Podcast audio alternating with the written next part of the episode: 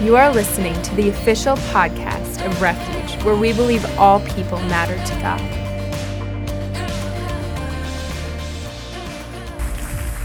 Thank you.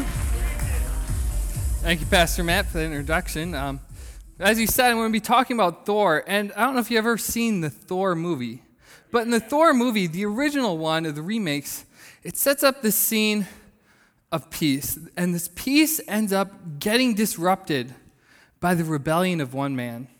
And because of Thor's rebellion, he gets cast out of paradise. So, one interesting thing about the movie is that they casted the um, main character for the movie and they made him an outfit. And when he came back to put on this outfit, it no longer fit. He had gotten too big because he had gotten too muscular which is, of course, the main reason most of us no longer fit in our outfits as we get older. right there.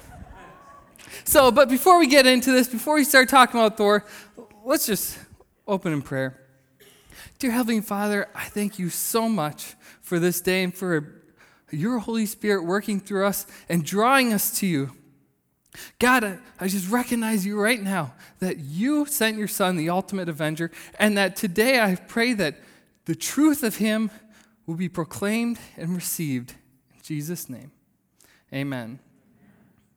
All right, so the story of Thor, it starts out setting the scene of this story by saying that there was peace in the whole universe. And similarly, if we look to the story of man, if we look to Genesis 1, we can see a similar setup here in Genesis 1:31. And God saw everything they had made, and behold, it was very good. And just like Thor rebelled, man ended up rebellion, rebelling and going against God, and as a result, getting kicked out of paradise. And we can see this in Genesis 3.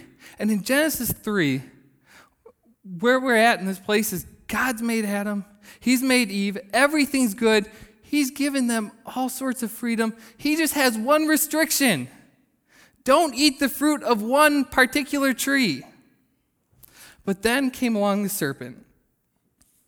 So Genesis 3 1. Now the serpent was more crafty than the other beasts of the fields that the Lord God had made.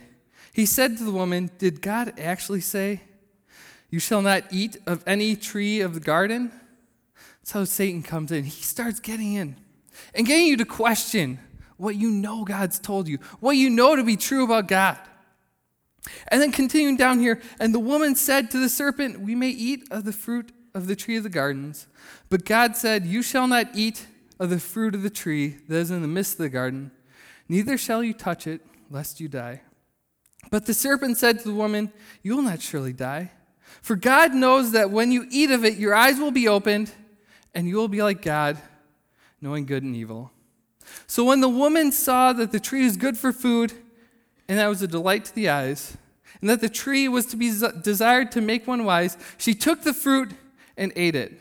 And she also gave some to her husband who was with her, and he ate it. And she ends up being tricked. And he hands it over, the fruit over to her husband. He eats it as well. And in that moment, when they realize their sin and it becomes apparent to them, they try to hide. And they tried to hide from God, which is a terrible thing to try because God, by his nature, seeks us out when we're fallen. He seeks us out when we're stumbling and when we're trying to hide from him. God comes. So God finds Adam and Eve and he asks this question have you eaten of the tree of which I commanded you not to eat? The man said, The woman whom you gave with me to be with me, she gave me the fruit of the tree, and I ate.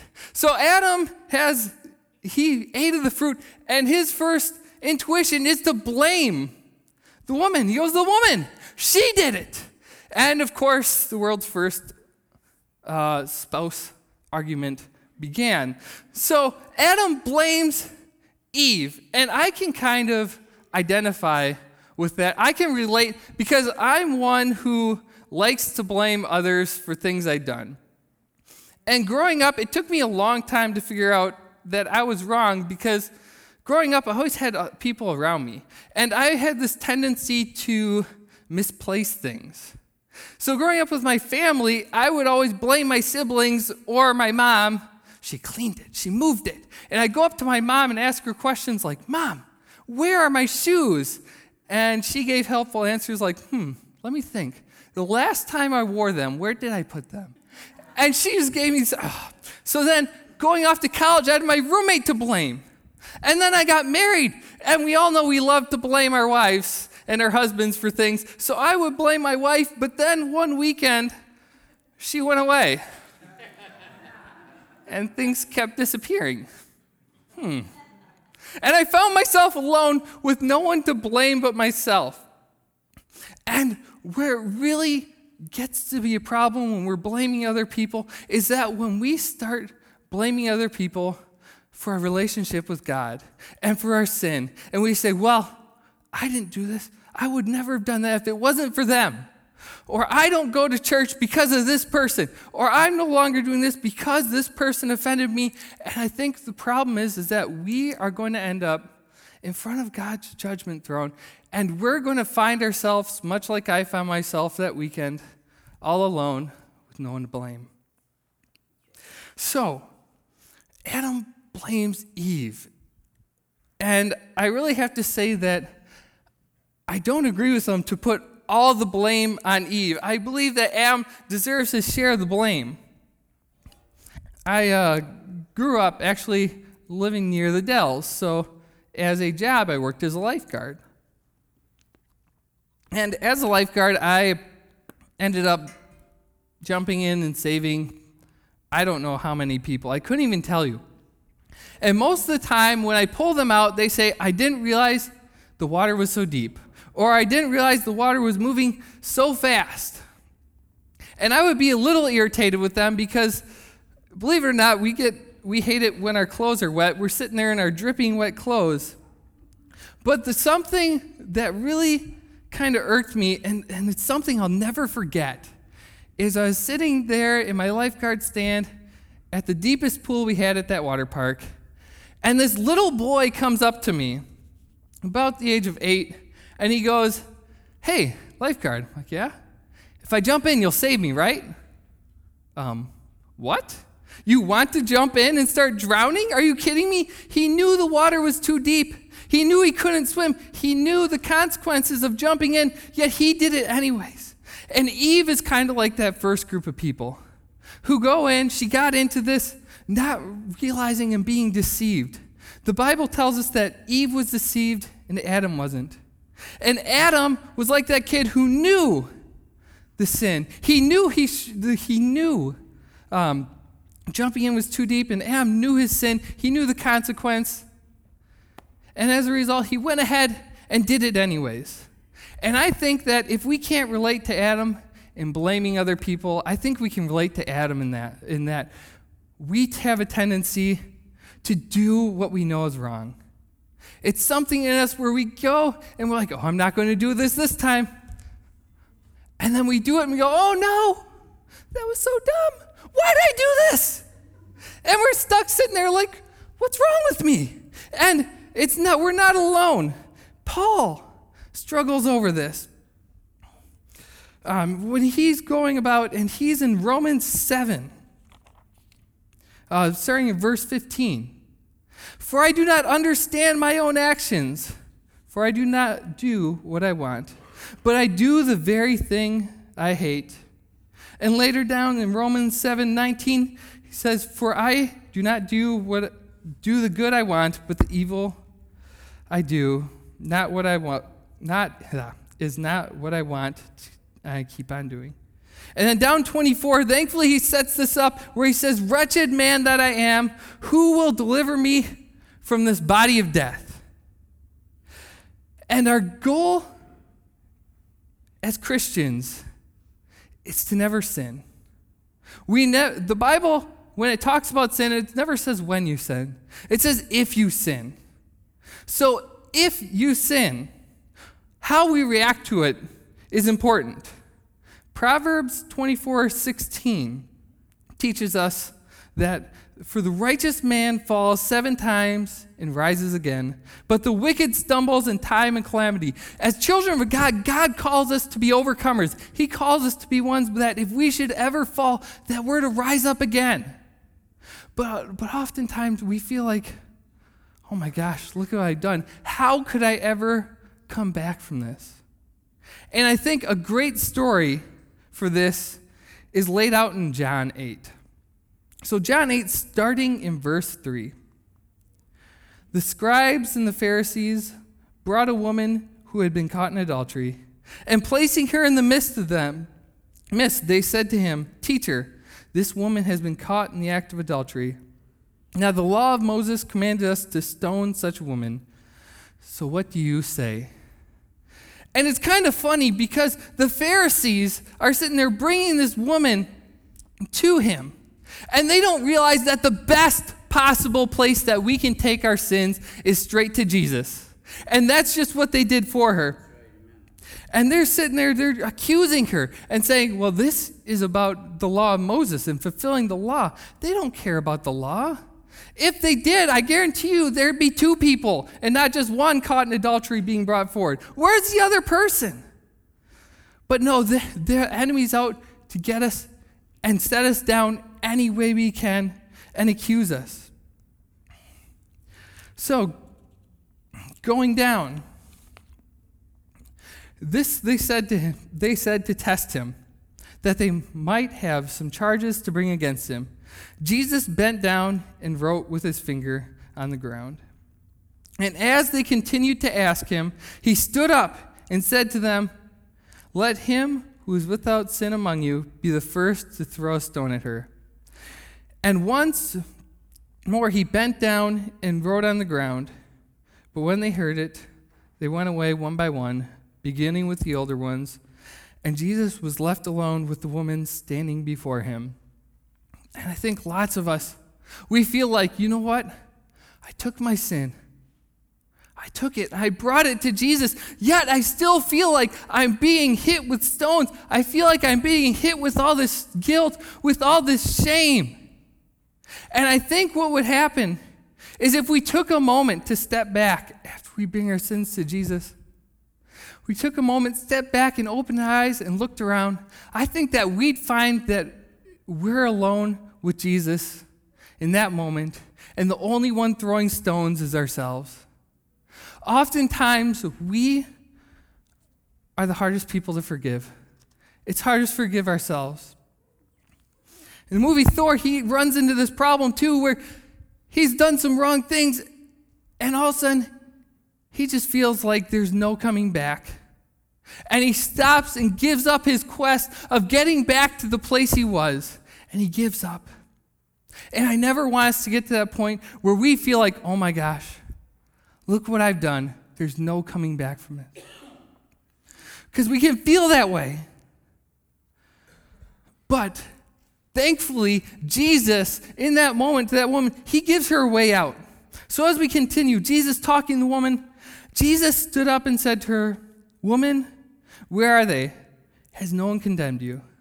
Now, if you're going to write anything down from this sermon, I want you to write this down. That whenever God asks a question, it's always for our benefit. You're never going to give God an answer to a question where He's going to walk away going, Oh, well, I learned something new today. Isn't this cool? No, God already knows. He's asking this to provoke you. He's asking this to provoke her. And her response is exactly what she wants. He wants the response is exactly the one we should have when we're feeling condemned. Continuing verse 11, she said, No one, Lord. And Jesus said, Neither do I condemn you. Go, and from now on, sin no more. Jesus needed her to get the revelation that there is no condemnation. When we bring our sins to Jesus, there is no condemnation. I know some of you thinking, but you don't know what I've done. I'm a liar. No condemnation. I gossip. There's no condemnation. I have looked at pornography, no condemnation. I'm addicted to drugs. There's no condemnation with Jesus Christ. It doesn't matter what you've done. Jesus came so that we don't, not to condemn the world, but to save it. There is no condemnation. And we spend so much time beating ourselves up over it. Let's quick, quick take a look at 1 Corinthians 6 9 through 11. Or do you not know that the unrighteous will not inherit the kingdom of God? Do not be deceived. Neither the sexually immoral, nor the idolaters, nor the adulterers, nor men who practice homosexuality, nor thieves, nor the greedy, nor drunkards, nor revilers, nor swindlers will inherit the kingdom of God. He sets it up. He's like, oh my gosh, this is terrible. But then he continues, and it says, And such were some of you. But you were washed, you were sanctified, you were justified in the name of the Lord Jesus Christ by the Spirit of God. We are not to let our sin define us. We cannot let our sin defy us because we have overcome. That's no longer who we are. When we look at our past and consider our past, and you think, oh my gosh, look what I've done in my past. Jesus wants you to take that past, bring it to Him, and leave the past in the past. That's what you need to do because that's exactly what Jesus is going to do with your sin. When you take it to Him, He's going to leave that in the past as if you had never done it. So I don't think I could talk about Thor without mentioning his hammer. Now, in the movie, Thor's. Oh, sorry. They really wedged this in there.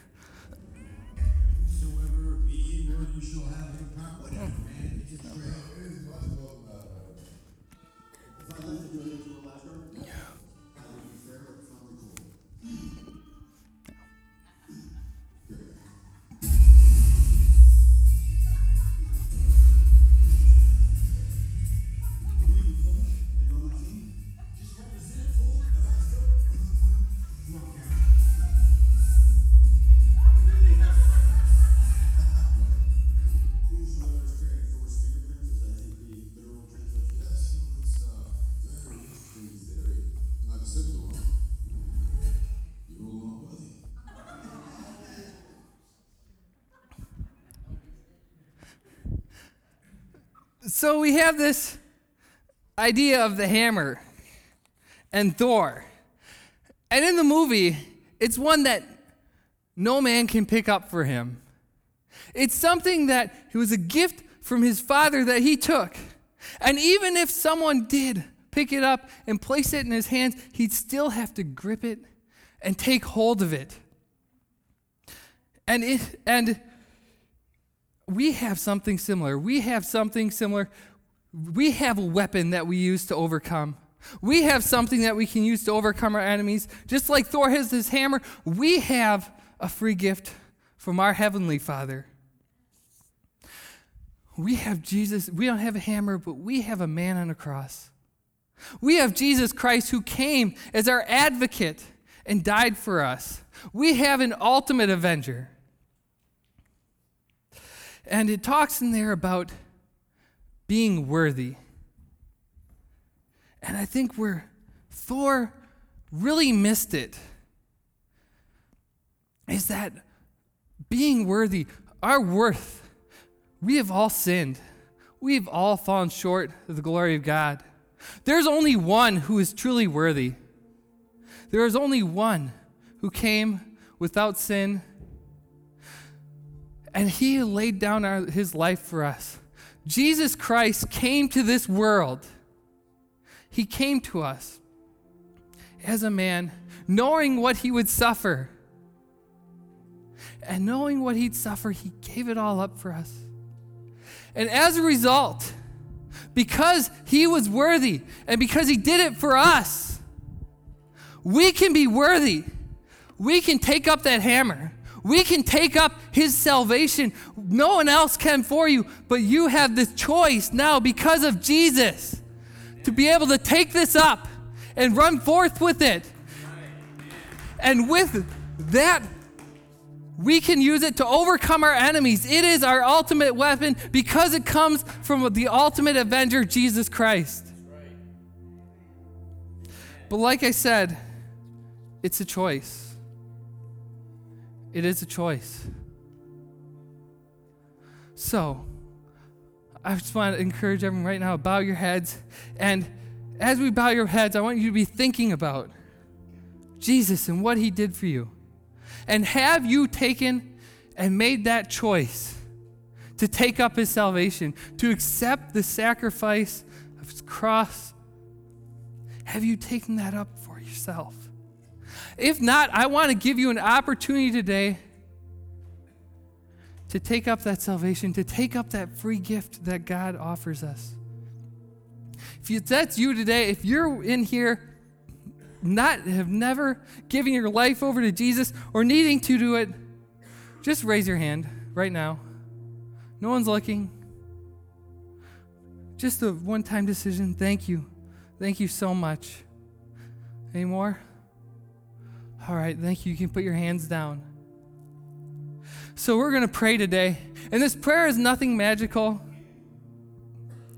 This prayer is in recognition of the commitment we, that you made today. So, church, let's all pray this together. Dear Lord Jesus, I know you came, and I know you died for my sins. And I acknowledge that you rose from the dead. And I proclaim to you right now that I have fallen, I have sinned.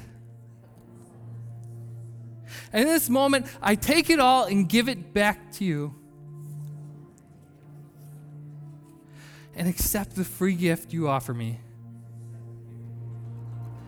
In Jesus' name, amen. Thanks for listening to the Refuge Podcast. For more information about who we are and to listen to more inspirational messages for free, visit us online at wearerefuge.net.